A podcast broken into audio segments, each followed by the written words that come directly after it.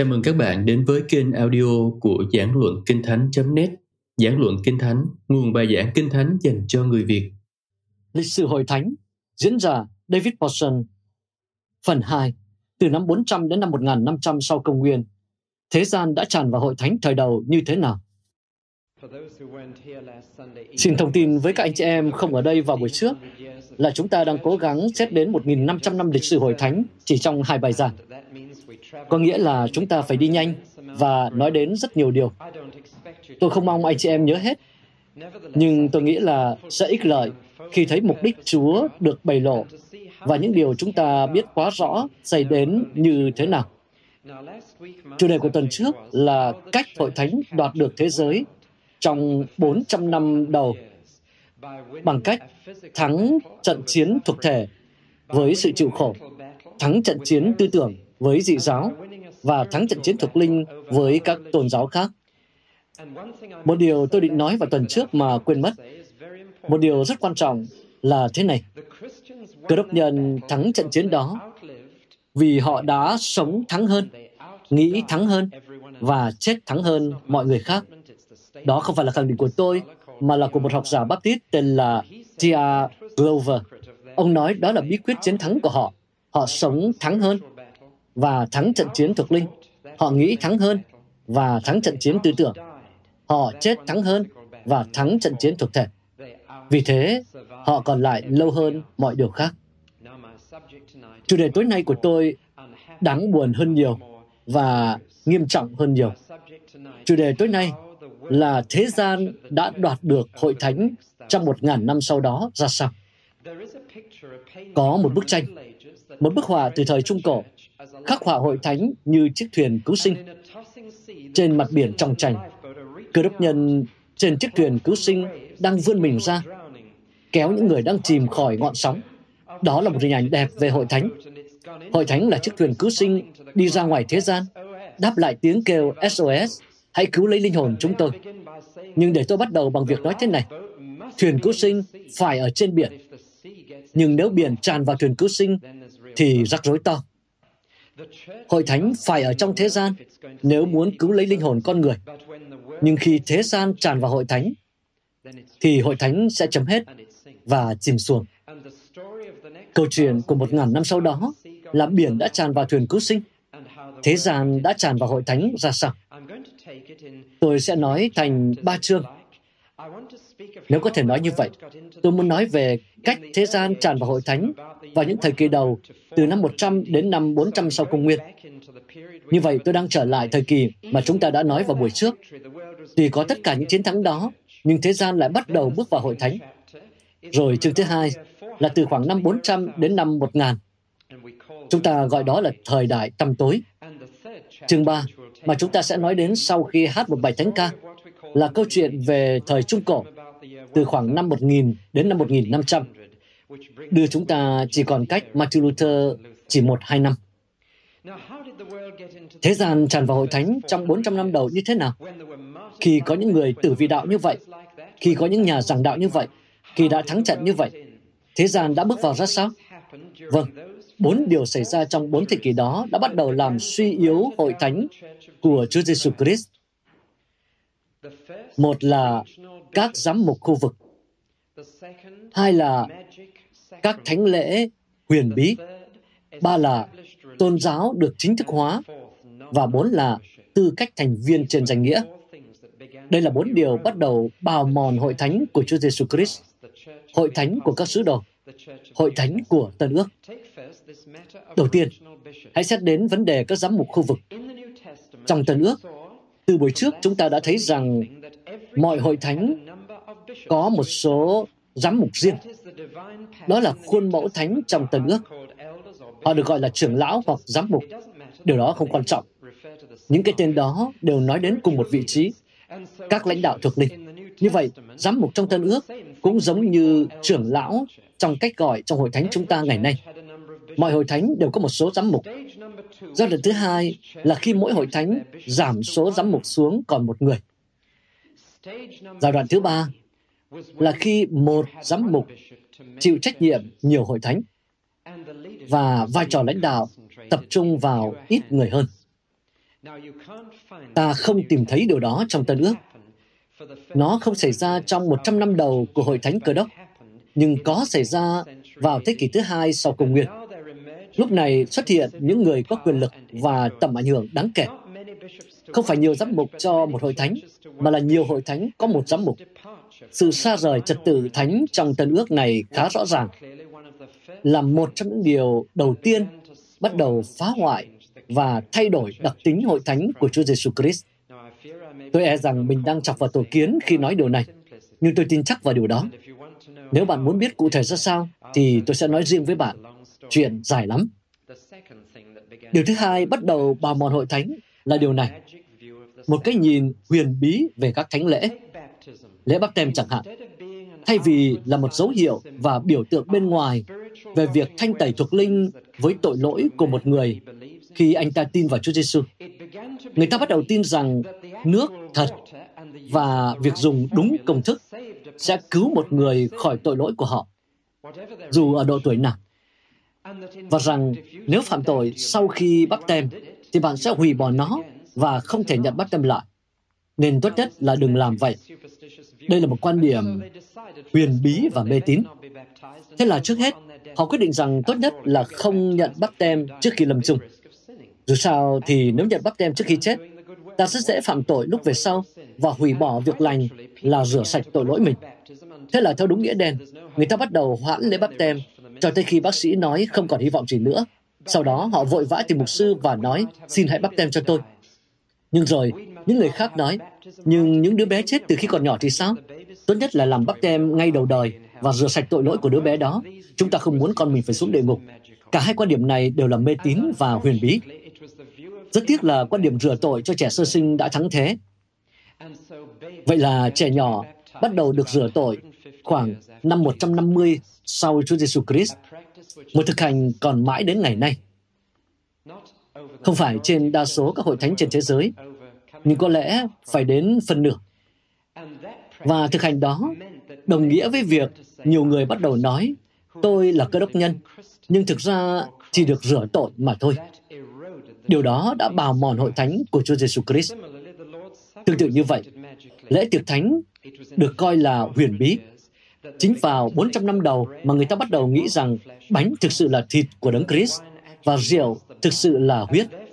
Do đó, vì thịt và huyết thật của Ngài được dâng lên, nên thực ra đó là một tế lễ.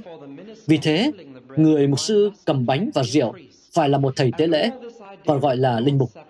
Toàn bộ tư tưởng về lễ tiệc thánh như một tế lễ và người mục sư như thầy tế lễ bắt đầu vào thời điểm này qua một cái nhìn huyền bí về thánh lễ tiệc thánh. Điều thứ ba là tôn giáo được chính thức hóa. Khi hoàng đế đi hội thánh thì bạn có thể tưởng tượng được là mọi người khác cũng đi. Khi hoàng đế Constantine nói, từ giờ trở đi, chỉ có một tôn giáo chính thức, và đó là Cơ Đốc giáo. Bạn có thể mường tượng được rằng mọi người đều hùa theo. Họ đã làm như vậy. Thật thời thượng và trịnh trọng khi đến hội thánh thuộc tôn giáo được chính thức hóa của nước mình. Tuy chọc thêm vào tổ kiến, nhưng tôi vẫn tin rằng một tôn giáo được chính thức hóa tạo ra một Cơ Đốc giáo thời thượng và trịnh trọng, hình thức. Nó buộc phải như vậy, và tôi không tìm thấy điều đó trong Tân Ước. Bốn là tư cách thành viên trên danh nghĩa đã bước vào hội thánh của Chúa Giêsu Christ. Một người đã viết vào cuối thế kỷ thứ hai sau Công nguyên thế này. Khoảng năm năm mươi, tức khoảng năm năm mươi sau Công nguyên, khoảng năm năm mươi, thành viên hội thánh là một người đã nhận phép báp têm Thánh Linh và gọi Chúa Giêsu là Chúa. Nhưng khoảng năm một trăm tám mươi, đó là một người tiếp nhận quy tắc của đức tin, tức bản tín điều, kinh điển Tân Ước và thẩm quyền của các giám mục. Nói cách khác là người ta gia nhập vì những lý do khác, chứ không phải vì họ đã tin vào Chúa Giêsu và đã nhận lãnh Thánh Linh của Ngài. Giờ đây, nó đã thành một thể chế. Tất nhiên là có những sự phản kháng, và ở mọi giai đoạn, khi hội thánh trở nên sai trật, thì đều có những sự phản kháng. Hai sự phản kháng vào bốn trăm năm đầu là hai phong trào mang tên thuyết Montanu và chế độ tu viện. Cả hai đều là những sự phản kháng chống lại một hội thánh đã trở nên giàu có, trần tục và đầy dẫy những người chưa từng được cải đạo. Tuyết Montanu nổi lên ở nơi mà chúng ta gọi là Thổ Nhĩ Kỳ và Tiểu Á. Một người tên là Montanus nhận thấy rằng nhiều thành viên trong hội thánh không hề có Đức Thánh Linh. Thế là ông trở lại tìm kiếm Thánh Linh Chúa. Có một cuộc phấn hưng tại Tiểu Á. Tôi nghĩ nếu bạn muốn biết họ giống với hệ phái hiện đại nào nhất, thì đó là những người ngũ tuần. Họ đã tái khơi lại Thánh Linh Chúa. Các ân tứ Thánh Linh trở lại hội thánh qua thuyết Montanu. Sức sống trở lại với sự thờ phượng.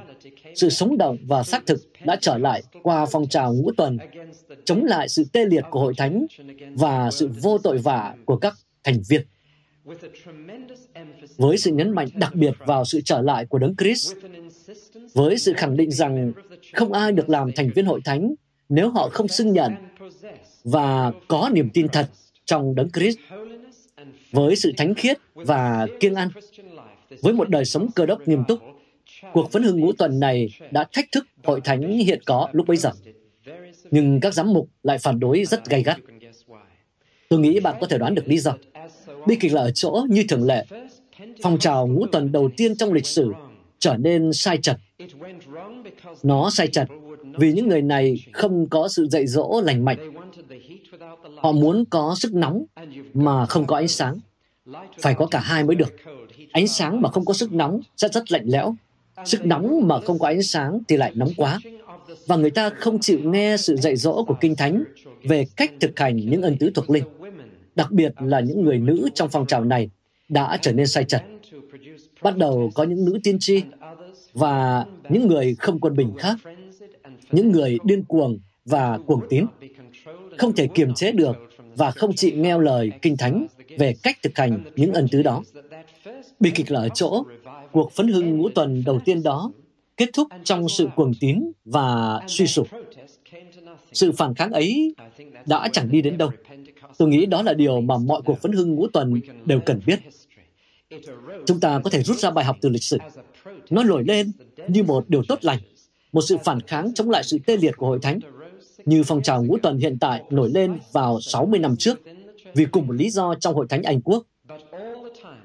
Nhưng một cuộc phấn hưng như vậy luôn cần quân bình với sự dạy dỗ, quân bình sử dụng các ân tứ, với cái phanh là Kinh Thánh. Nếu không, nó sẽ trở nên điên cuồng và cuồng tín. Chính những người nữ đã phá hỏng phong trào đó. Sự phản kháng kia đến theo cách rất khác. Vài năm sau đó, có những Cơ Đốc nhân nhất định trong hội thánh nói rằng hội thánh này quá trần tục, quá tê liệt, đến nỗi hy vọng duy nhất để tái khám phá Cơ Đốc giáo là ra khỏi hội thánh, cũng như ra khỏi thế gian. Một số người, những người ban đầu quyết định tự mình làm. Họ là những nhà tu khổ hạnh.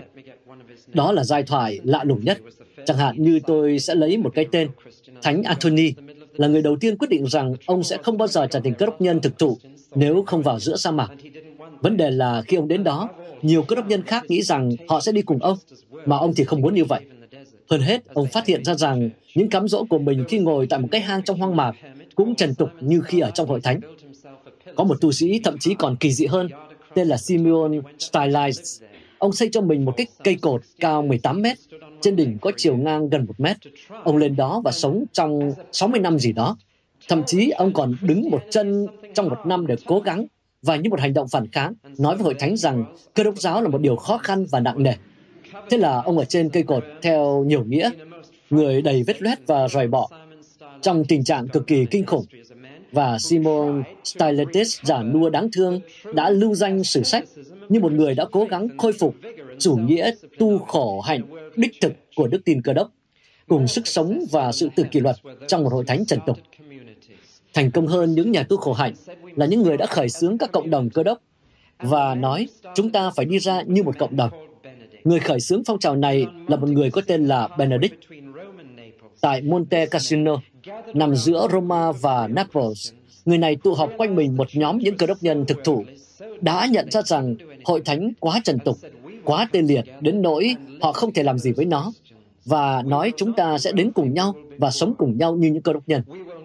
Chúng ta sẽ không giàu có, chúng ta sẽ trở nên nghèo nàn, chúng ta sẽ không chiều theo dục vọng, chúng ta sẽ ở vậy, chúng ta sẽ không nổi loạn, chúng ta sẽ vâng phục.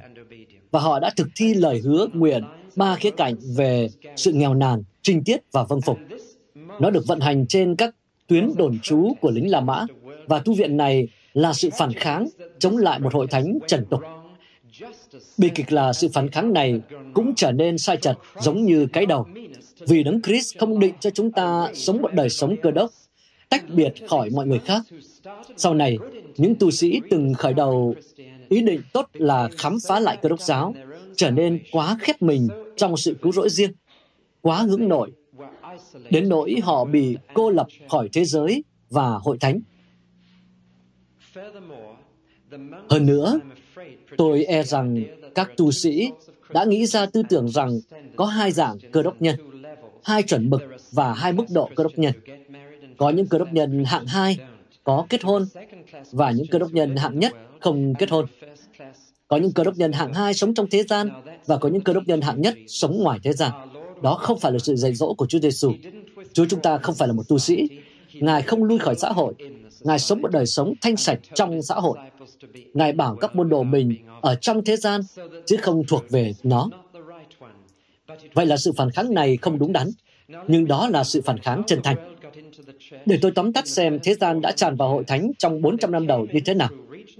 Chúng bước vào qua những giám mục khu vực và sự tập trung quyền lực, sự lãnh đạo theo các vùng, phỏng theo đế quốc La Mã với các tổng đốc, bước vào qua những thánh lễ huyền bí, bắt đầu nghĩ sai về lễ báp tem và lễ tiệc thánh, bước vào qua tôn giáo được chính thức hóa, khiến nó trở thành một điều ăn sẵn cho xã hội, và cuối cùng là bước vào qua tư cách thành viên trên danh nghĩa, một sự phản kháng mang tính ngũ tuần của thuyết Montaigne, cái kia mang tính tu viện, chế độ tu viện. Cả hai đều nói rằng hội thánh không phải là những gì Chúa Giêsu Christ muốn nó trở thành. Một cái nói rằng chúng ta sẽ tái khám phá bằng cách trở lại với Thánh Linh, và cái kia nói rằng chúng ta sẽ tái khám phá bằng cách ra khỏi thế gian và khỏi hội thánh. Cả hai đều phản kháng, nhưng than ôi, chúng đều trở nên vô ích vì chúng không trở lại với Tân Ước, với Cơ Đốc giáo nói chung. Bây giờ chúng ta chuyển sang thời đại tăm tối, từ khoảng năm bốn trăm đến năm một nghìn sau công nguyên. Đại khái là bắt đầu với sự kiện mà chúng ta gọi là sự sụp đổ của Roma. Đó là chỗ mà tôi thật sự muốn bắt đầu câu chuyện tối nay. Vào năm bốn trăm mười sau công nguyên, một thảm họa đã đến.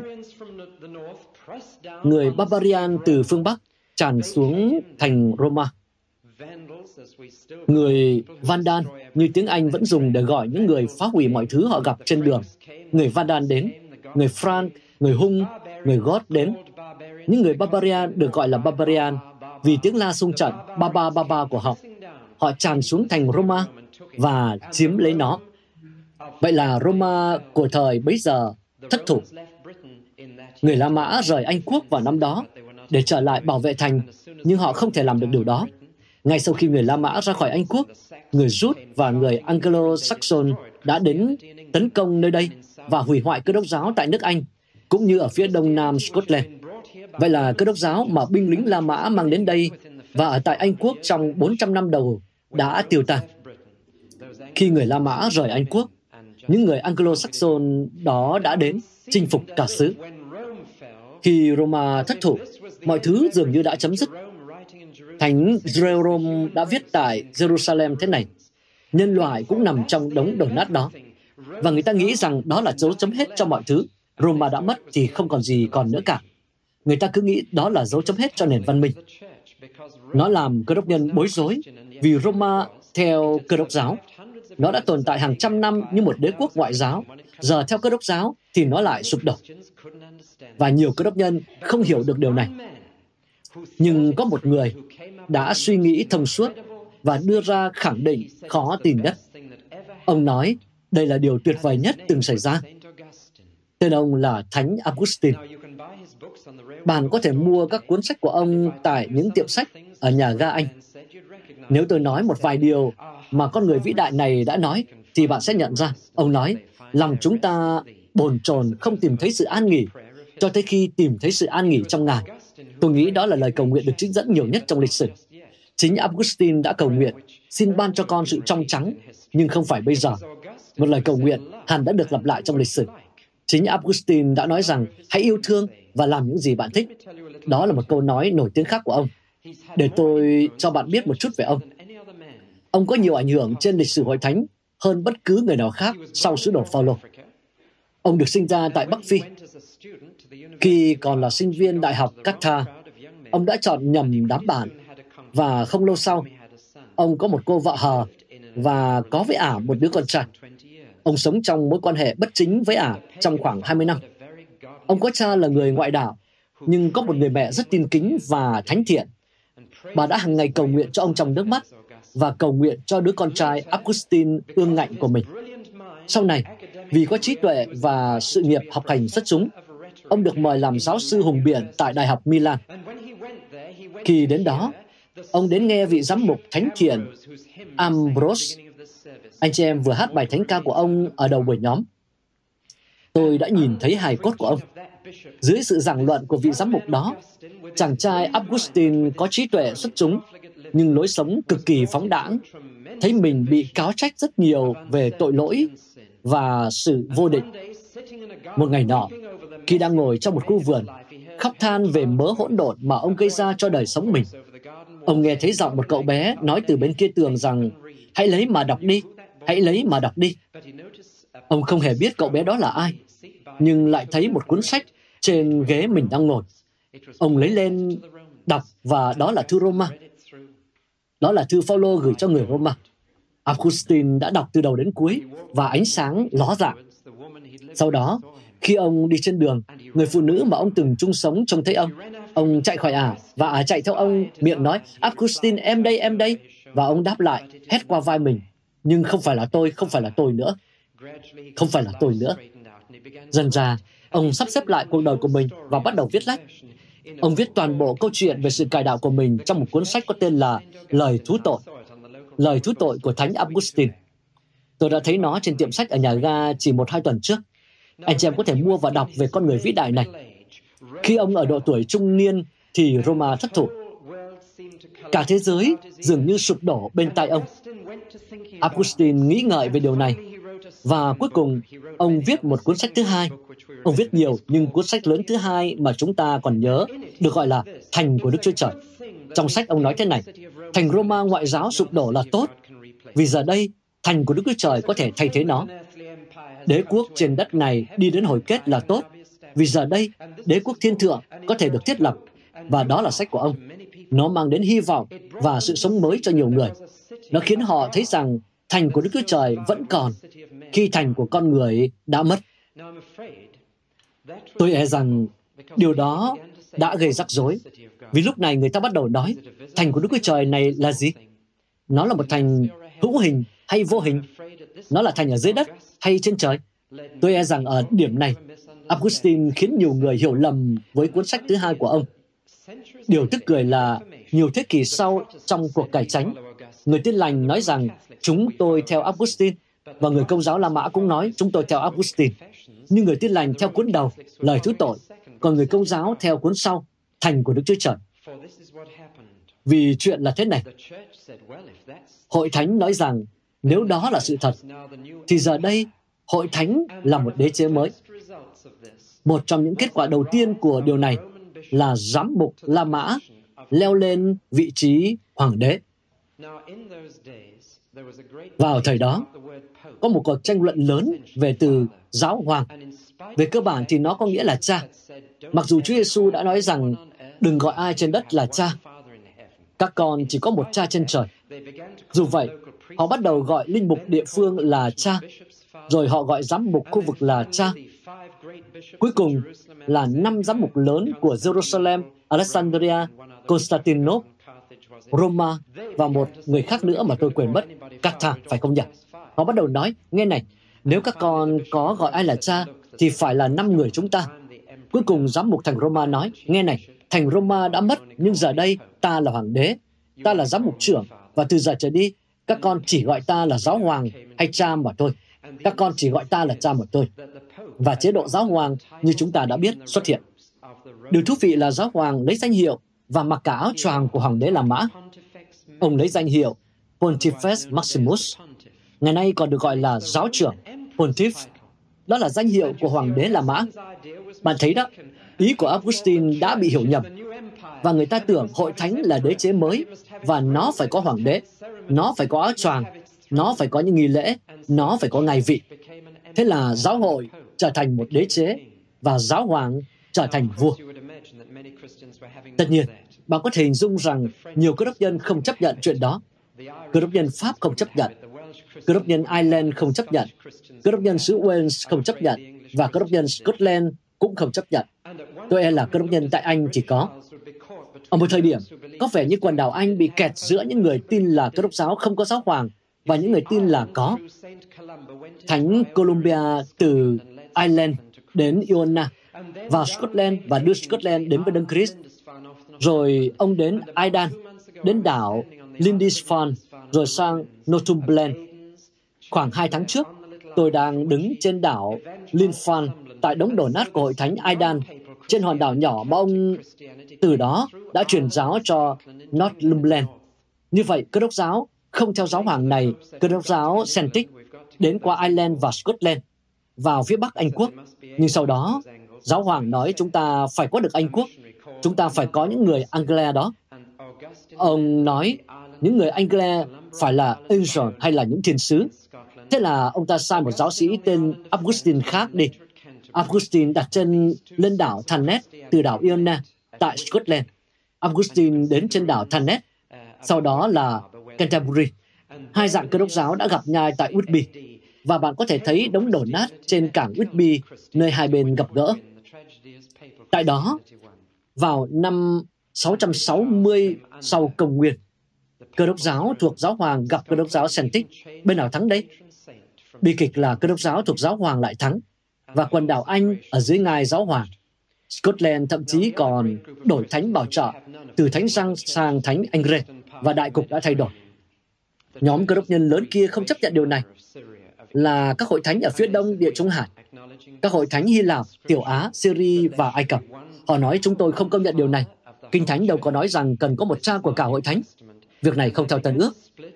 Họ bắt đầu phân rẽ và cuối cùng cũng hoàn tất vào năm một nghìn không trăm năm mươi tư, khiến giáo hội phương Đông và phương Tây phân tách cho đến mười năm trở lại đây. Ý tôi là mười năm trở lại đây, những năm sáu mươi của thế kỷ hai mươi.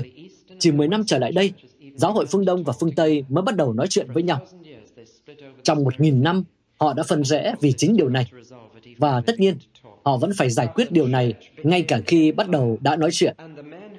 Nhưng giáo hội đã trở nên một đế quốc, và người góp phần nhiều nhất vào điều này tất nhiên là giáo hoàng Gregory. Rồi có Leo Cả, ông tự nhận là người kế nhiệm của Führer. Và một trong những điều đáng kinh ngạc nhất đã xảy ra. Vào năm tám trăm năm mươi, giáo hoàng nói, ta đã tìm ra những tài liệu nhất định có ngay từ thế kỷ đầu tiên và chứng tỏ rằng Führer đã chỉ định vị giáo hoàng đầu tiên. Ông đã chỉ định vị thứ hai, thứ ba và cứ như vậy. Bây giờ chúng ta và giáo hội La Mã đã biết rằng những tài liệu đó là giả mạo. Này chúng được gọi là bộ giáo lệnh giả mạo. Chế độ giáo hoàng đã được xây dựng trên sự giả mạo. Hơn nữa, còn một tài liệu giả mạo nữa gọi là tặng phẩm của Constantine, khẳng định rằng cả nước Ý thuộc về giáo hoàng. Giáo hoàng đã tìm ra tài liệu giả mạo này và nói rằng đó, cả nước Ý thuộc về ta. Toàn bộ cơ cấu của nó dựa trên nền tảng này. Thậm chí Roma ngày nay cũng biết sự thật đó, nhưng vẫn cứ khẳng định như vậy. Vậy là quyền lực kéo dài đến năm bảy trăm bốn mươi hai sau Công nguyên. Vào năm đó, một con người đã ra đời với ước mơ rằng đế quốc La Mã sẽ được phục hồi và đặt trở lại bản đồ. Chính ông ta sẽ làm hoàng đế, và giáo hoàng ở dưới quyền ông ta. Tên ông là Charlemagne. Charlemagne. Một cái tên nghe đã thấy ớn. Charlemagne. Con người tàn nhẫn ấy nói rằng chúng ta sẽ lập lại đế quốc La Mã, và người đứng đầu của nó không phải là giáo hoàng mà là hoàng đế. Và Charlemagne đã cứu mạng giáo hoàng hai lần. Một lần khỏi người Barbarian và một lần khỏi đám đông tại Roma đang nổi giận với ông. Giáo hoàng nói, con đã cứu mạng ta hai lần, con muốn ta làm gì cho con? Vì hoàng đế nói, vào ngày Giáng sinh, hãy tôn ta làm hoàng đế. Thế là vào năm tám trăm sau Công nguyên, vào ngày Giáng sinh, tại hội thánh hay nhà thờ lớn nhất tại Roma, vào lễ Giáng sinh buổi sáng, giáo hoàng đã đội vương miện cho vua của nhà Franc, Charlemagne, hoàng đế của đế quốc La Mã Thánh. Một ngàn năm sau, đế quốc La Mã Thánh vẫn còn đó. Đó là một vòng lặp. Đế quốc La Mã sụp đổ vào năm bốn trăm mười. Giáo hội tiếp quản đế quốc đó. Sau này, vào năm tám trăm, hoàng đế trở lại và tiếp quản đế quốc từ giáo hội. Có vẻ như mọi thứ trở lại với xuất phát điểm của nó. Charlemagne làm một số điều tốt và một số điều xấu. Ông ta ngăn các giáo sĩ lấy vợ lẽ, đến các quán rượu và đi săn. Một trong những việc tốt của ông. Một trong những việc xấu của ông ta là cấm giới tăng lữ kết hôn. Charlemagne chính là người khởi xướng chức linh mục độc thân. Người này đã trở lại, mở nhiều trường học và làm nhiều điều tốt. Nhưng một tư tưởng của ông là tư tưởng về một vương quốc mà ông ta và giáo hoàng là đối tác. Chính ông ta là đối tác cấp cao trong công việc kinh doanh. Ông ta nghĩ ra cụm Christendom, nghĩa là vương quốc cơ đốc dưới quyền hoàng đế. Từ vương quốc cơ đốc là một tư tưởng vẫn còn cho đến ngày nay, và vẫn có một số người hy vọng rằng đến một ngày sẽ có một vương quốc cơ đốc, một vương quốc của Đấng Christ, hay trong tiếng Anh là Christendom. Vì có quyền lực và sự giàu có, nên giáo hội trở nên tha hóa. Một lần nữa, tôi muốn cho các bạn biết về những sự phản kháng đã diễn ra. Lúc này chúng ta có một giáo hội với giáo hoàng làm đầu, một giáo hội thờ phượng các hình tượng, một giáo hội dạy người ta rằng họ sẽ được cứu nhờ đi hành hương và sám hối, một giáo hội bảo người ta đủ mọi thứ không có trong Tân Ước. Cuộc phản kháng xảy ra tại phương Đông và phương Bắc. Nó đến tại phương Đông từ hai điều. Đầu tiên là đạo hồi. Sự phán xét lớn chưa từng có trên hội thánh Cơ Đốc là sự trỗi dậy của Hồi giáo. Tôi đã sống tại Ả Rập và có biết đôi chút về tôn giáo này. Để tôi kể cho bạn nghe một chút về nó. Muhammad sinh năm năm trăm bảy mươi mốt sau công nguyên. Ông sinh ra trong một thị trấn tên là Mecca. Mecca.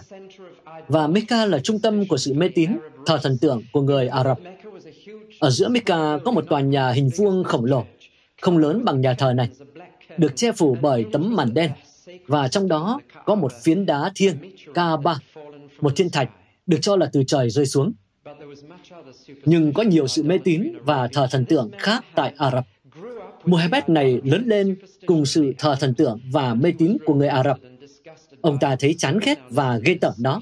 Anh chị em nghe này, ông ta đã tìm đến người Do Thái trước, sau đó đến Cơ Đốc nhân và hỏi, các anh có tôn giáo thật không? Bi kịch là Muhammad không bao giờ gặp một Cơ Đốc nhân được cải đạo. Bi kịch là ông ta không bao giờ thấy Cơ Đốc giáo thực thụ như trong Tân Ước.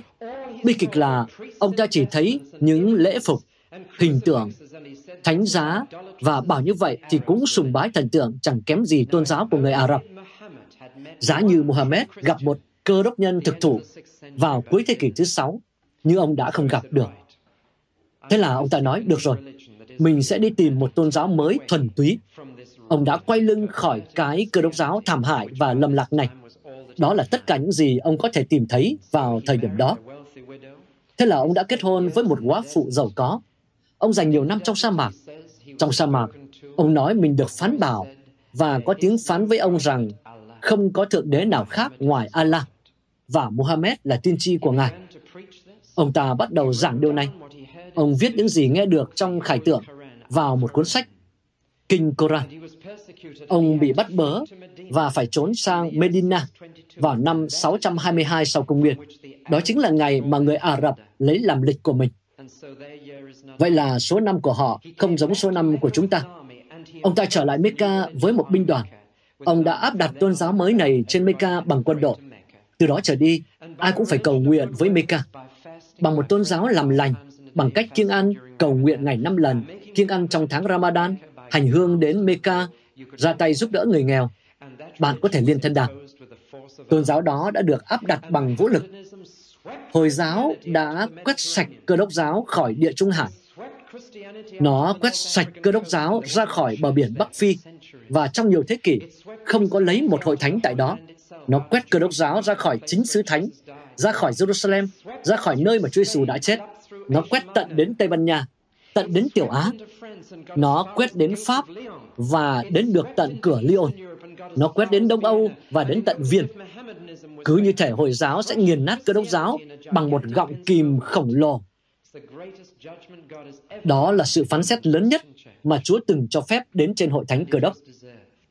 Và hội thánh lúc bấy giờ đáng bị như vậy. Cơ đốc giáo đã biến mất trên hầu hết bờ biển Địa Trung Hải. Nhưng chỉ đến đó mà thôi. Đức Chúa Trời sẽ không để Cơ đốc giáo bị quét sạch hoàn toàn. Ngài đã ngăn họ lại tại Lyon và Viên.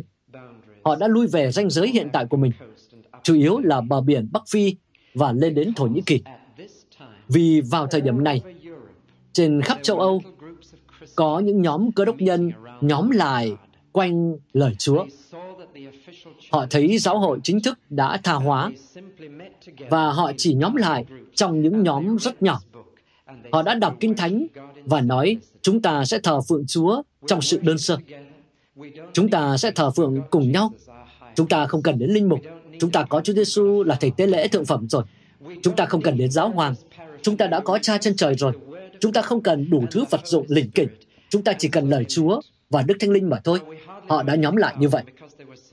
Chúng ta hầu như không biết gì về họ, vì họ bị bắt bớ dữ dội đến mức ngay cả những gì ghi chép về lịch sử của họ cũng bị hủy. Không biết tôi đã cho anh chị em giơ tay chưa? Chắc thôi. Nhưng nếu tôi hỏi thì không biết có bao nhiêu người trong từng anh chị em biết nhóm người được gọi là Bogamin. Họ là nhóm người đã nhóm lại quanh lời Chúa trên khắp châu Âu. Họ chủ yếu nhóm lại tại Bulgaria và Bosnia. Và từ Bogamin trong tiếng Bulgaria có nghĩa là những người bạn, những người bạn của Đức Chúa Trời. Họ là những chính trị gia đã nhóm tại Armenia, Thracia và Tiểu Á. Họ là Katharia, có nghĩa là những người thanh sạch, những người thanh sạch giống với từ thanh giáo sau này. Họ đã nhóm lại tại bán đảo Balkan, trên khắp châu Âu. Suốt những thời đại này, tôi từng nghĩ đơn giản rằng trong một ngàn năm, hội thánh duy nhất là giáo hội La Mã và có hội thánh phương Đông, nhưng không phải. Tôi mừng rơn khi phát hiện ra rằng trong suốt những thế kỷ đó, có một loạt những nhóm Cơ đốc nhân đơn sơ nhóm lại quanh lời Chúa tại các hội thánh địa phương. Họ đã trả giá bằng mạng sống của mình, nhưng họ đã nhóm lại, và ngọn lửa đức tin đã được thắp sáng cho các thế hệ kế cận. Vâng, chúng ta tạm dừng một chút và hát một bài thánh ca. Sau đó, nửa sau của câu chuyện sẽ ngắn gọn hơn. Tối nay chúng ta đến với chương cuối cùng từ năm một nghìn đến năm một nghìn năm trăm. Chúng ta gọi đây là thời kỳ Trung Cổ vì nó nói đến thời kỳ giữa thời đại tăm tối và thời đại hiện đại. Nó nằm ở giữa. Người mà tôi phải nói với bạn trước tiên là một người tên là Hildebrand. Vị tu sĩ này đã trở thành giáo hoàng và ông ta không thích mình đứng hạng hai. Lúc này đã có một đế quốc La Mã được phục hồi và một vị hoàng đế mới. Nhưng giáo hoàng đứng ở vị trí thứ hai và Hildebrand quyết định rằng giáo hoàng phải là số một. Tôi đang nói rất đơn giản, nhưng chuyện xảy ra đúng như vậy. Hildebrand đã thực hiện được điều đó. Ông đã làm nhiều điều tốt đẹp. Ông cắt bỏ một số tệ nạn buôn bán chức vụ trong nhà thờ, tức mua bán chức linh mục. Ông cắt bỏ nhiều điều sai trật. Nhưng ông ta làm vậy vì tin rằng giáo hoàng phải nắm quyền kiểm soát mọi thứ, kể cả các vua. Và cuộc chiến giữa Hildebrand và hoàng đế Henry đệ tứ vào thời điểm này được giải quyết một cách gay cấn và tệ hại nhất. Henry đệ tứ đã thách thức Hildebrand và nói ta là số một. Hildebrand nói không phải, hãy để dân chúng quyết định, và dân chúng đã quyết định rằng Hildebrand là số một. Trên dãy núi Alper, giáo hoàng đã gặp hoàng đế La Mã Henry đệ tứ đến từ Bắc Âu. Họ gặp mặt tại dãy núi Alper trên tuyết. Giáo hoàng ngụ tại một căn nhà trên núi. Ông đã để hoàng đế Henry đệ tứ đứng đợi ở ngoài, chân trần trên tuyết trong ba ngày rồi mới nói chuyện với người. Theo cách này, Hildebrand không chỉ đặt hoàng đế ở vị trí thứ hai, mà rõ ràng là ở vị trí thứ yếu. Từ đây đến năm trăm năm sau, giáo hoàng là nhân vật có ảnh hưởng nhất. Chế độ giáo hoàng là thế lực kiểm soát thế giới phương Tây. Giáo hội lại trở thành một đế chế. Chính vị giáo hoàng này đã nghĩ ra huy hiệu cho các giáo hoàng mà Richard, con trai tôi, đeo trên đồng phục của trường.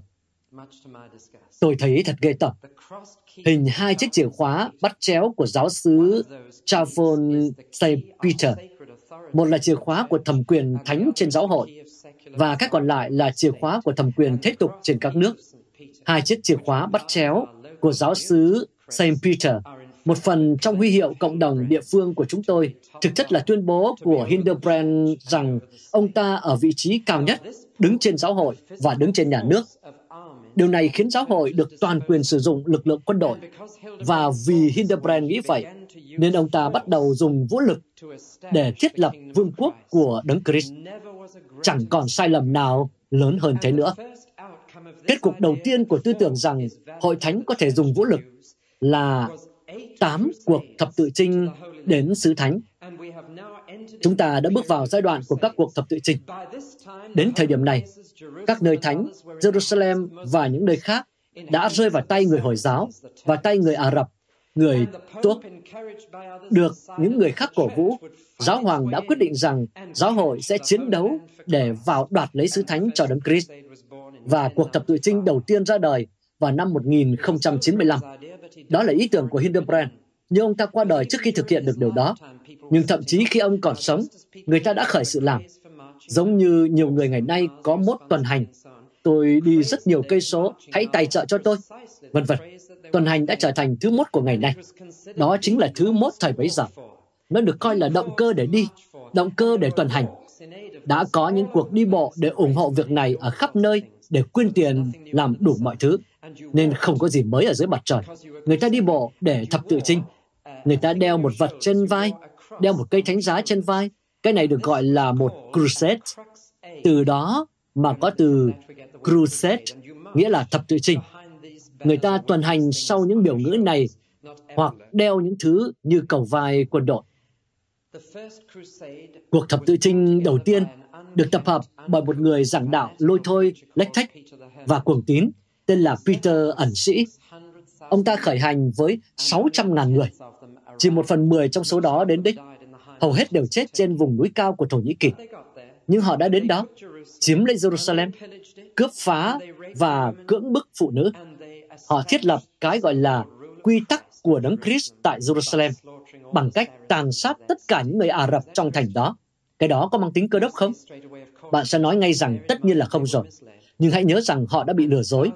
Hàng ngàn người nghĩ rằng hội thánh là như vậy, một đế chế trên đất, tự thiết lập mình bằng vũ lực. Thêm nữa là có những động cơ thúc đẩy.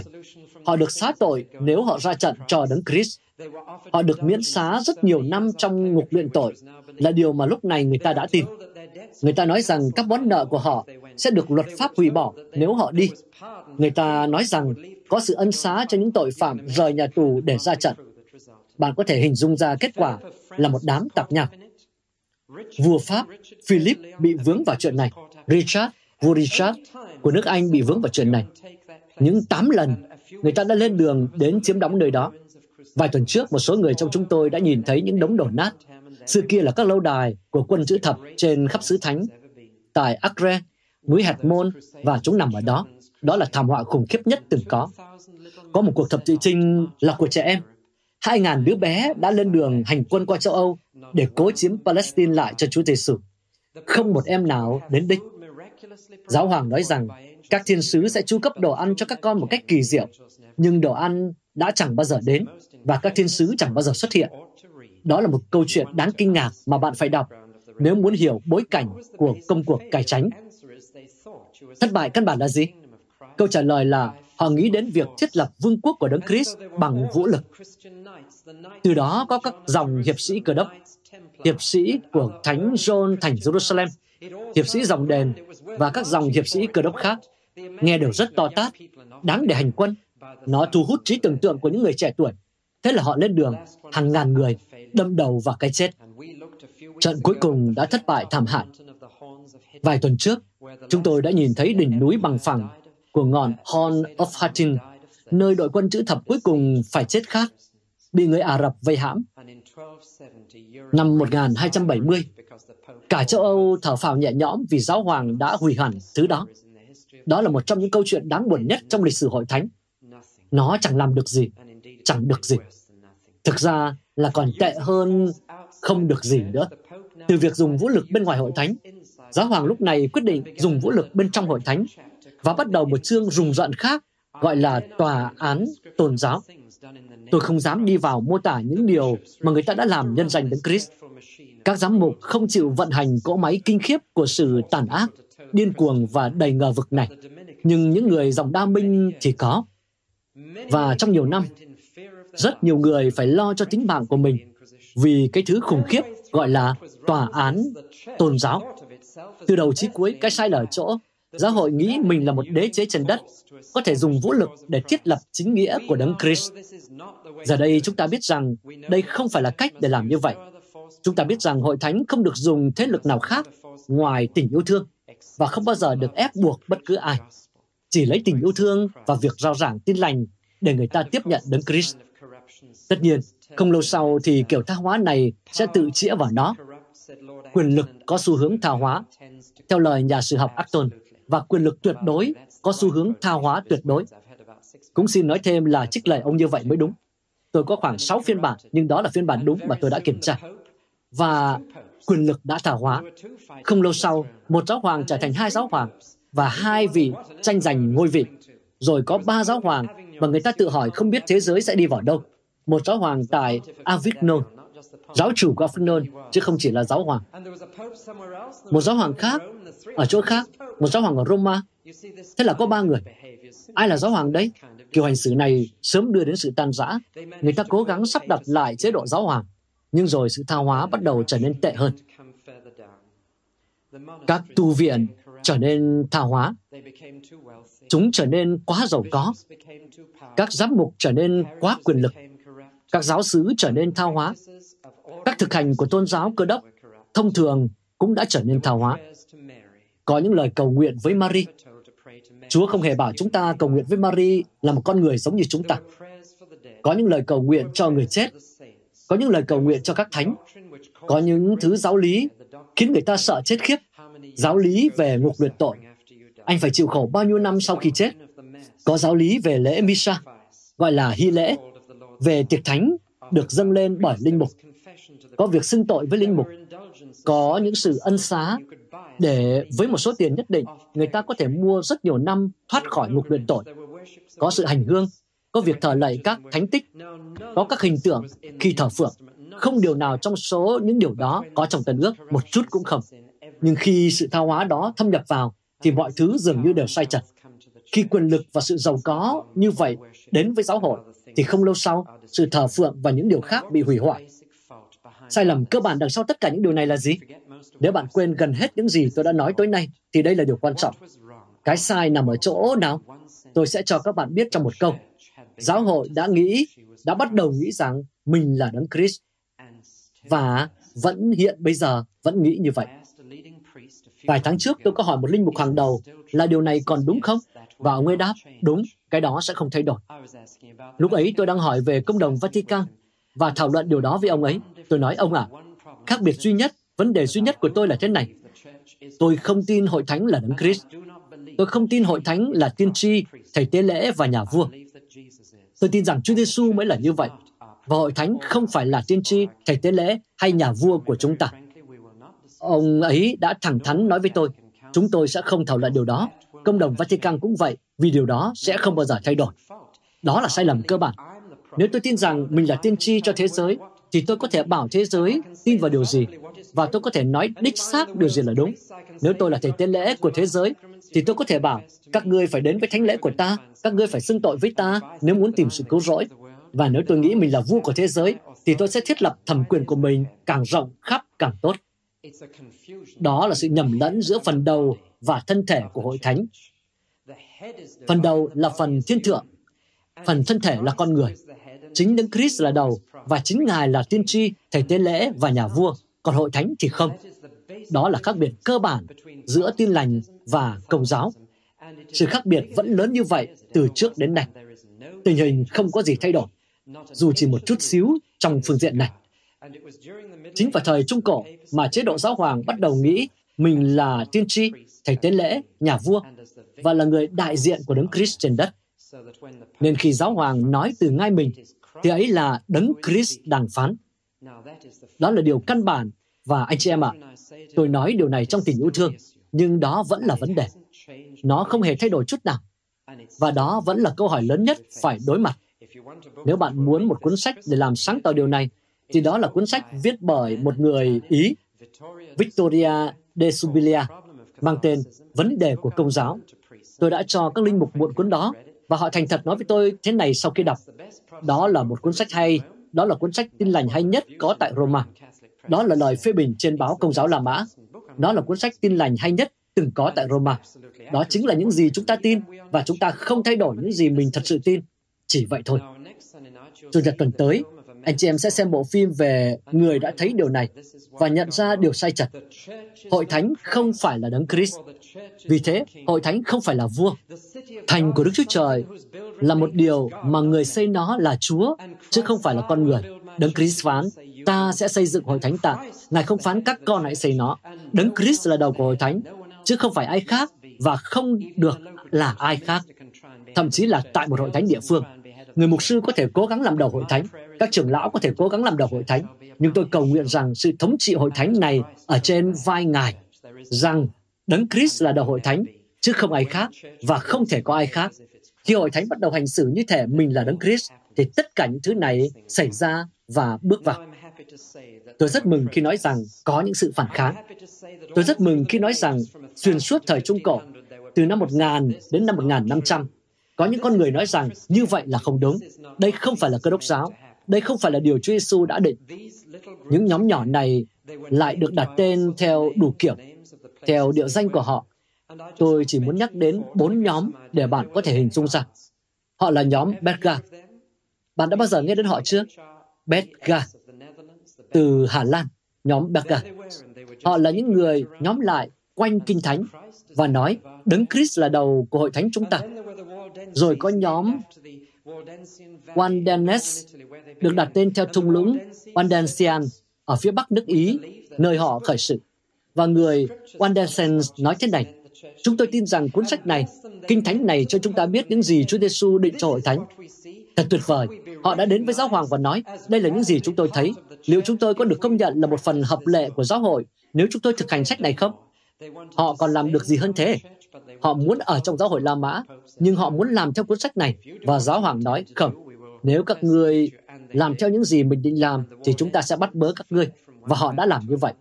Thế là người Waldensen phải chạy từ thung lũng này sang thung lũng kia. Nhóm tiếp theo là những người Albigenesian tại miền nam nước Pháp. Những người Albigenesian đã đọc Kinh Thánh và nói thế này, chúng ta thấy hội thánh cần phải thế nào và Cơ đốc nhân cần ra sao. Tôi e rằng chiến dịch đẫm máu nhất từng được ban hành từ chế độ giáo hoàng là để chống lại những người đáng quý này, những người Albigensians. Nhưng có hai quý tộc người Tây Ban Nha được giáo hoàng sai đi xử tử những người Albigensian này. Họ đi rồi quay lại với giáo hoàng và nói, họ là những Cơ đốc nhân ngay lành. Họ không phải là tội phạm, họ không chống lại Ngài, họ muốn ở trong giáo hội, họ muốn thực hành hiểu biết của mình về Kinh Thánh. Và hai quý tộc người Tây Ban Nha đó, một người tên Dominic, ông đã nói rằng chúng ta sẽ cố gắng đưa điều này vào giáo hội, và họ đã lập nên dòng Đa Minh. Bạn đã bao giờ nghe đến họ chưa? Họ là bản sao của những người Albigensians bên ngoài hội thánh. Những người quý tộc người Tây Ban Nha do Dominic lãnh đạo nói rằng chúng ta sẽ đưa điều này vào trong giáo hội. Bi kịch là sau này, chính dòng Đa Minh cũng đã trở nên quá tha hóa đến nỗi họ sẵn sàng thực hiện tòa án dị giáo. Đúng là thế, nhưng họ đã xuất hiện như vậy đó. Có những người khác, có dòng anh em chung sống ở Đức. Tất cả những người này đều không lệ thuộc vào hệ thống thứ bậc Công giáo La Mã. Họ đặt mọi thứ trên nền tảng Kinh Thánh bằng ngôn ngữ của người dân, và họ đều bị bắt bớ đến chết. Tất cả đều có kết cục như vậy. Hội thánh thật luôn luôn bị bắt bớ. Trong hội thánh, những người cũng thấy được điều này là những người lui khỏi các hội thánh và tự mình nghiệm ra nó. Một là Bernard xứ Claver, anh chị em vừa hát về ông, một chàng thanh niên rất nghiêm túc. Tuy khi còn trẻ, cậu đã làm đầu sỏ trong một băng cướp thuộc thủ, nhưng sau khi làm tù nhân chiến tranh hai năm trong các cuộc chiến tranh của nước Ý, ông tỉnh ngộ và nhận ra rằng ông đang lãng phí đời của mình. Ông trở nên một con người nghiêm túc. Là con trai của một nam tước Pháp, ông lui khỏi sự giàu sang và cùng mười hai người bạn lui vào một thung lũng, một thung lũng toàn những tên cướp ở miền nam nước Pháp. Tại đó, ông đã sống bằng lá sồi, và các loại thảo mộc nấu chín, sống một cuộc sống cực kỳ nghèo nàn. Ông gọi các bạn mình thức dậy vào lúc hai giờ sáng để cầu nguyện, không để họ nghỉ làm cho đến tám giờ tối, và họ đã gây dựng một cộng đồng trong thung lũng Cliver. Bernard trở thành một trong những cơ đốc nhân quyền lực nhất tại châu Âu. Ông thậm chí còn chọn một giáo hoàng. Ông làm vậy mà không có chức tước, không có tiền bạc, không có chút vật chất hay sức mạnh tâm lý gì cả. Ông làm được như vậy vì ông là một cơ đốc nhân vĩ đại.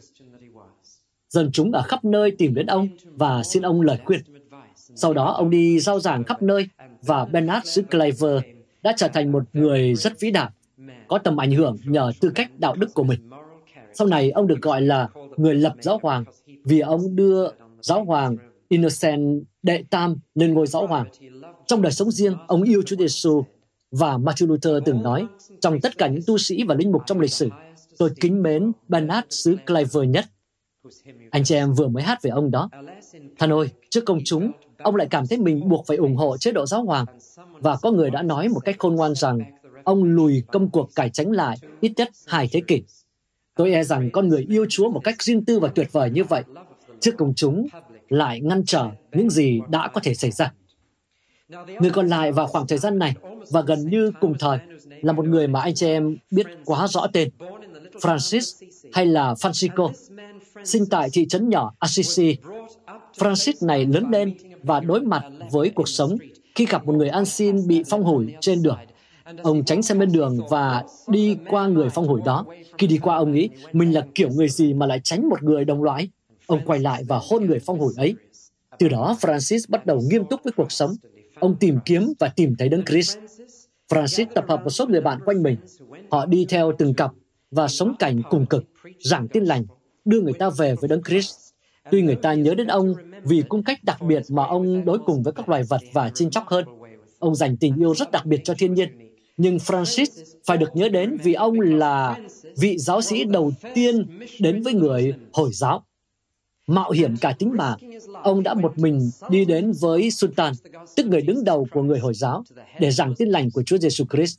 Francis là vị giáo sĩ đầu tiên đến với người Hồi giáo. Thay vì mang sáu nghìn binh sĩ đến đánh họ, Francis đã đi một mình trong cảnh nghèo khó để rao giảng tình yêu của Chúa Giêsu. Ông là vị giáo sĩ đầu tiên và cuối cùng đến với người Hồi giáo Ả Rập trong nhiều thế kỷ. Mãi đến thời của Raymond Lull, người ta mới bắt đầu nỗ lực đưa tin lành đến với họ. Francis là như vậy. Đây là những con người nổi bật. Francis và những người theo ông mặc áo tròn xám, họ được gọi là dòng xám. Bạn sẽ thấy dòng xám được lấy làm tên đường tại Anh. Họ đã đến đây, rồi những người đa minh mặc áo tròn đen nên được gọi là dòng đen. Và bạn sẽ thấy những người dòng đen được tưởng nhớ trên các đường phố của London. Vậy là dòng xám và dòng đen cố gắng đưa cuộc sống cơ đốc đơn sơ trở lại giáo hội. Nhưng câu chuyện đáng buồn là họ cũng thất bại và đã trở nên tha hóa. Dòng Francisco trở thành những người ăn xin chuyên nghiệp, còn dòng Đa Minh điều hành tòa án dị giáo. Cảnh ngộ này đang kêu đòi ai đó nói lên lẽ thật và nói tốt đến nỗi mọi người đều nghe và hiểu. Một người tên Arnold xứ Brescia vào năm một nghìn một trăm năm mươi đã bắt đầu nói rằng sự giàu có và quyền lực thế gian không nên ở trong tay giáo hội. Nhưng than ôi, Bernard xứ Claver đã phản đối ông và khiến ông phải im bặt. Sau đó đến một người tên là Marcellus, là một bác sĩ y khoa. Ông đọc Kinh Thánh và nói, Kinh Thánh là chuẩn mực của Hội Thánh, chứ không phải ai khác. Các giám mục và giáo hoàng là do con người đặt ra. Nhưng ông đã bị bịt miệng. Một người Anh làm giáo sư tại Đại học Paris, một người tên William xứ Ockham, đã nói điều này và bị bịt miệng. Cuối cùng thì nó rơi vào tay của một người Yorkshire, Anh Quốc. Ông được gọi là ngôi sao mai của phong trào cải chánh. Bạn có biết ngôi sao mai không? Cái ngôi sao mà ta vẫn nhìn thấy khi mặt trời ló dạng đó. Và sao mai của phong trào cải chánh là một người Yorkshire đã đến Oxford như một sinh viên lỗi lạc. Ông trở thành giáo sư tại Đại học Oxford và đi lại rất nhiều. Ông được đặt biệt danh là tiến sĩ Evangelicus. Ta có thể đoán được lý do. Hay là tiến sĩ tin lành. Ông tên là John Wycliffe. John Wycliffe. Con người đó đã tái khám phá Kinh Thánh. Tôi cho là hơn mọi người khác trước Martin Luther, ông đã truyền đạt được Kinh Thánh và chống lại sự lạm dụng của giáo hoàng. Có năm sắc lệnh của chế độ giáo hoàng chống lại ông. Thế đó, chúng được gọi là các sắc chỉ. Năm sắc chỉ được ban hành. Ông được giải đến Canterbury và đem ra xét xử. Nhưng ông đã tìm đến Kinh Thánh, bộ luật duy nhất của Hội Thánh, và nói, mình sẽ chuyển Kinh Thánh này từ tiếng Latin sang tiếng Anh. Mình sẽ khiến những cậu bé cày ruộng cũng biết đến sách này. Và John Wycliffe đã cặm cụi dịch cuốn Kinh Thánh, biết rằng nếu có thể đặt Kinh Thánh vào tay những người nam, người nữ bình thường, thì ta có thể cho họ câu trả lời với mọi sự tha hóa trong giáo hội. Thế là ông đã nỗ lực hết sức và hoàn thành công việc. Ông đã tập hợp quanh mình một nhóm những người giảng đạo, từng đi lại một cách đơn sơ quanh các ngôi làng với bản dịch Kinh Thánh của Wycliffe. Họ giao giảng tại nơi phố chợ, họ ra hát và hát cũng hay.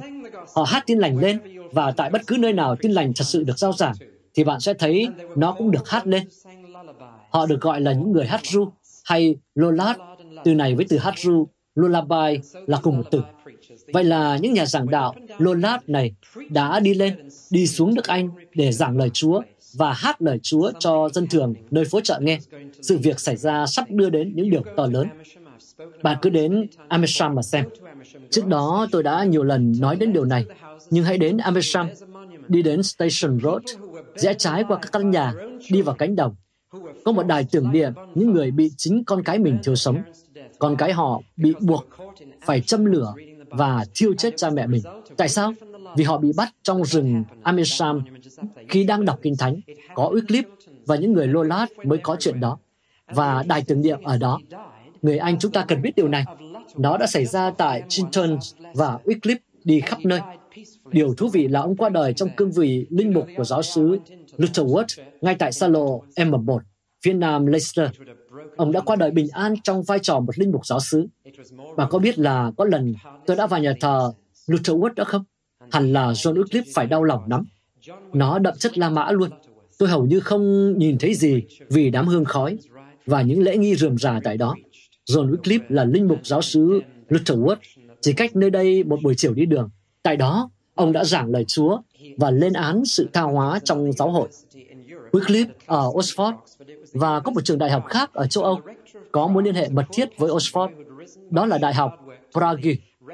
Và hiệu trưởng của Prague là một cậu bé nông dân nghèo, chỉ nhờ làm việc chăm chỉ mà vươn lên làm hội trưởng của Đại học Prague. Tên của ông là John Hush. John Hush nghe danh Wycliffe, ông bắt đầu đọc sách của Wycliffe và Hush bắt đầu giảng giống như vậy tại Prague. Cuối cùng thì John Hush cũng bị bắt và giáo hoàng đã xử thiêu ông. Những người theo Hush cũng bị xử tử. Khi tiếng đồn trở lại Anh Quốc rằng giáo hoàng đã xử thiêu John Hush, bạn biết người ta đã làm gì không? Họ đã đến Lutterworth. Các nhà chức trách trong giáo hội đã đến Lutterworth. Họ đào xác John Wycliffe lên và đốt nó trên đống lửa, lấy tro cốt ném trên sông Swift tại Lutterworth. Nhưng bạn biết có người đã nói gì về điều này không? Như sông Swift sẽ mang tro cốt đến sông Avon, như sông Avon sẽ mang tro cốt đến sông Severn, như sông Severn sẽ mang tro cốt đến những con kênh quanh các bờ biển của chúng ta. Và như những con kênh đó sẽ mang tro cốt ấy đến với đại dương, sự dạy dỗ của John Wycliffe sẽ lan ra khắp thế giới. Đó là một lời tuyên tri tuyệt vời. Vậy là tôi đã đến với những thời khắc cuối cùng. Chúng ta đang cận kề một điều rất lý thú. Bạn có thấy hứng thú không? Bạn có thể thấy rằng điều này không thể kéo dài mãi. Những người nam, người nữ không thể chịu đựng được việc người ta lạm dụng hội thánh của Đấng Christ như vậy. Họ bắt đầu thấy, và điều giúp họ thấy được là họ bắt đầu đọc Kinh Thánh này bằng tiếng mẹ đẻ của mình. Và Kinh Thánh đi bất cứ nơi đâu cũng sẽ làm như vậy. Kinh Thánh sẽ chỉ đốn mọi thứ. Tôi đến với ý cuối cùng của mình và nói thế này. Điều còn lại dẫn đến phong trào cải chánh không chỉ là việc lạm dụng hội thánh, mà là điều này. Ấy là nhân loại đang bước vào một thời đại khám phá. Họ bắt đầu có những ý tưởng mới. Họ bắt đầu khám phá ra những điều mới mẻ. Điều này đúng trong địa hạt vật chất. Christopher Columbus khám phá ra châu Mỹ vào năm một nghìn bốn trăm chín mươi hai. Copernic khám phá ra rằng trái đất quay xung quanh mặt trời, chứ không phải ngược lại. Galilei đưa kính viễn vọng vào đôi mắt lóa của mình và nhìn thấy những ngôi sao. Đó là thời đại của những khám phá mới trong địa hạt vật chất. Nó bắt đầu là thời đại khoa học, khi con người thắc mắc về mọi thứ. Hơn nữa, đó là một thời đại khám phá mới trong địa hạt trí tuệ. Người ta khám phá lại văn học và nghệ thuật Hy Lạp. Có những bức họa của Raphael ta sẽ thấy xuất hiện lại việc khám phá lại nền văn hóa cổ đại vì Constantinople đã rơi vào tay của người Turk và những kho tàng nghệ thuật của người Hy Lạp đã bị dạt sang Roma và Ý. Nghệ thuật và những kiến thức mới trở nên phổ biến vì lúc này người ta đã phát minh ra máy in và có cả một lĩnh vực học tập mới. Một trong những học giả vĩ đại mới là một người tên Erasmus.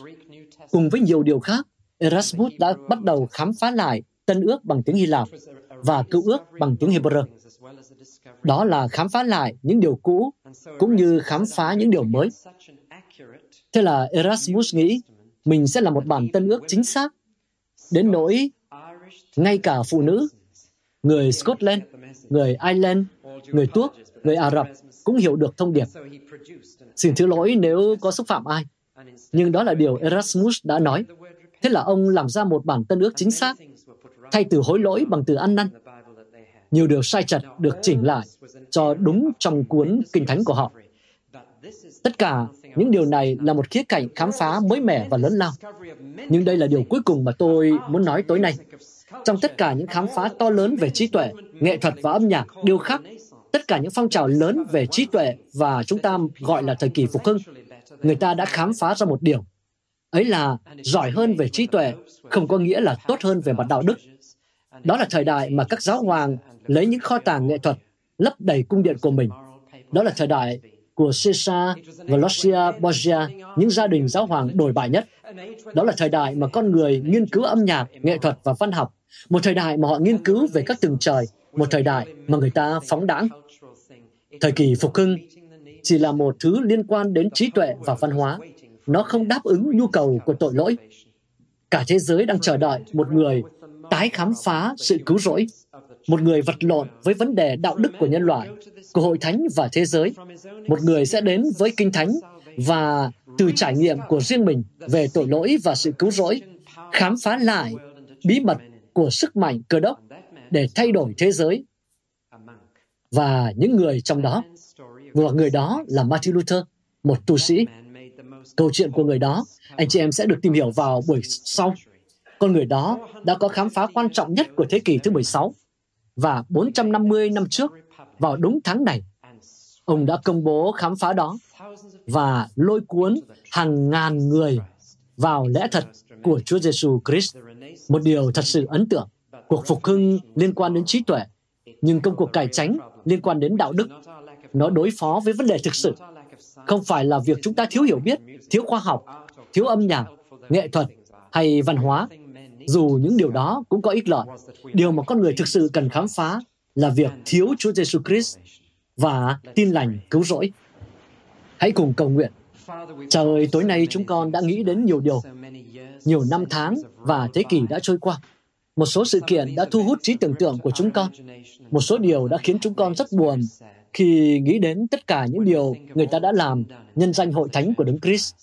Lạy Chúa, chúng con cầu nguyện để chúng con có thể trở thành dạng hội thánh mà Ngài muốn chúng con trở thành. Chúng con cầu nguyện để chúng con có thể rút ra những bài học từ sai lầm trong quá khứ. Chúng con cầu nguyện để chúng con có thể rút ra bài học từ lịch sử, lịch sử của dân Ngài và lịch sử của anh chị em chúng con trong Chúa Giêsu Christ. Chúng con cảm ơn Ngài vì suốt những thời đại đó, Ngài không hề thiếu những nhân chứng, không hề thiếu những người biết lẽ thật, những người thường phải trả giá bằng mạng sống của mình, nhưng giữ ngọn đuốc đức tin rực cháy mà chúng con thừa hưởng để truyền lại cho các thế hệ tiếp theo. Lạy Chúa, chúng con cầu nguyện cho hội thánh ngày nay. Hội thánh ngày nay đã tha hóa ở đâu? Xin Ngài thanh tẩy ở đó. Hội thánh ngày nay sai ở đâu? Xin Ngài dẫn hội thánh đến lẽ thật ở đó. Hội thánh ngày nay chia rẽ ở đâu? Xin hiệp nhất lại ở đó. Hội thánh ngày nay lười biếng ở đâu? Xin thúc đẩy hội thánh ngày nay ở đó. Hội thánh nào vắng bóng người, xin hãy lấp đầy. Tin lành được giảng ở đâu? Nguyện nó được giảng với quyền năng và sự tin quyết. Và trên hết, nguyện người ta thấy Chúa Giêsu Christ là đầu hội thánh và là đầu duy nhất của hội thánh. Nguyện người ta thấy chúng con là thân thể của Ngài, vâng phục đầu trong mọi sự. Chúng con cầu xin điều này trong danh Ngài vì cớ Ngài. Amen. Các bạn vừa nghe xong bài giảng được phát trên kênh audio của Giảng Luận Kinh Thánh, kênh nhằm cung cấp cho các tín hữu và tôi tớ Chúa người Việt những bài giảng chọn lọc của các diễn giả kinh điển trong những thời đại khác nhau. Để biết thêm thông tin về chúng tôi, Xin vui lòng truy cập trang web giảng luận kinh thánh chấm net. Xin chào và hẹn gặp lại các bạn trong những bài giảng tiếp theo.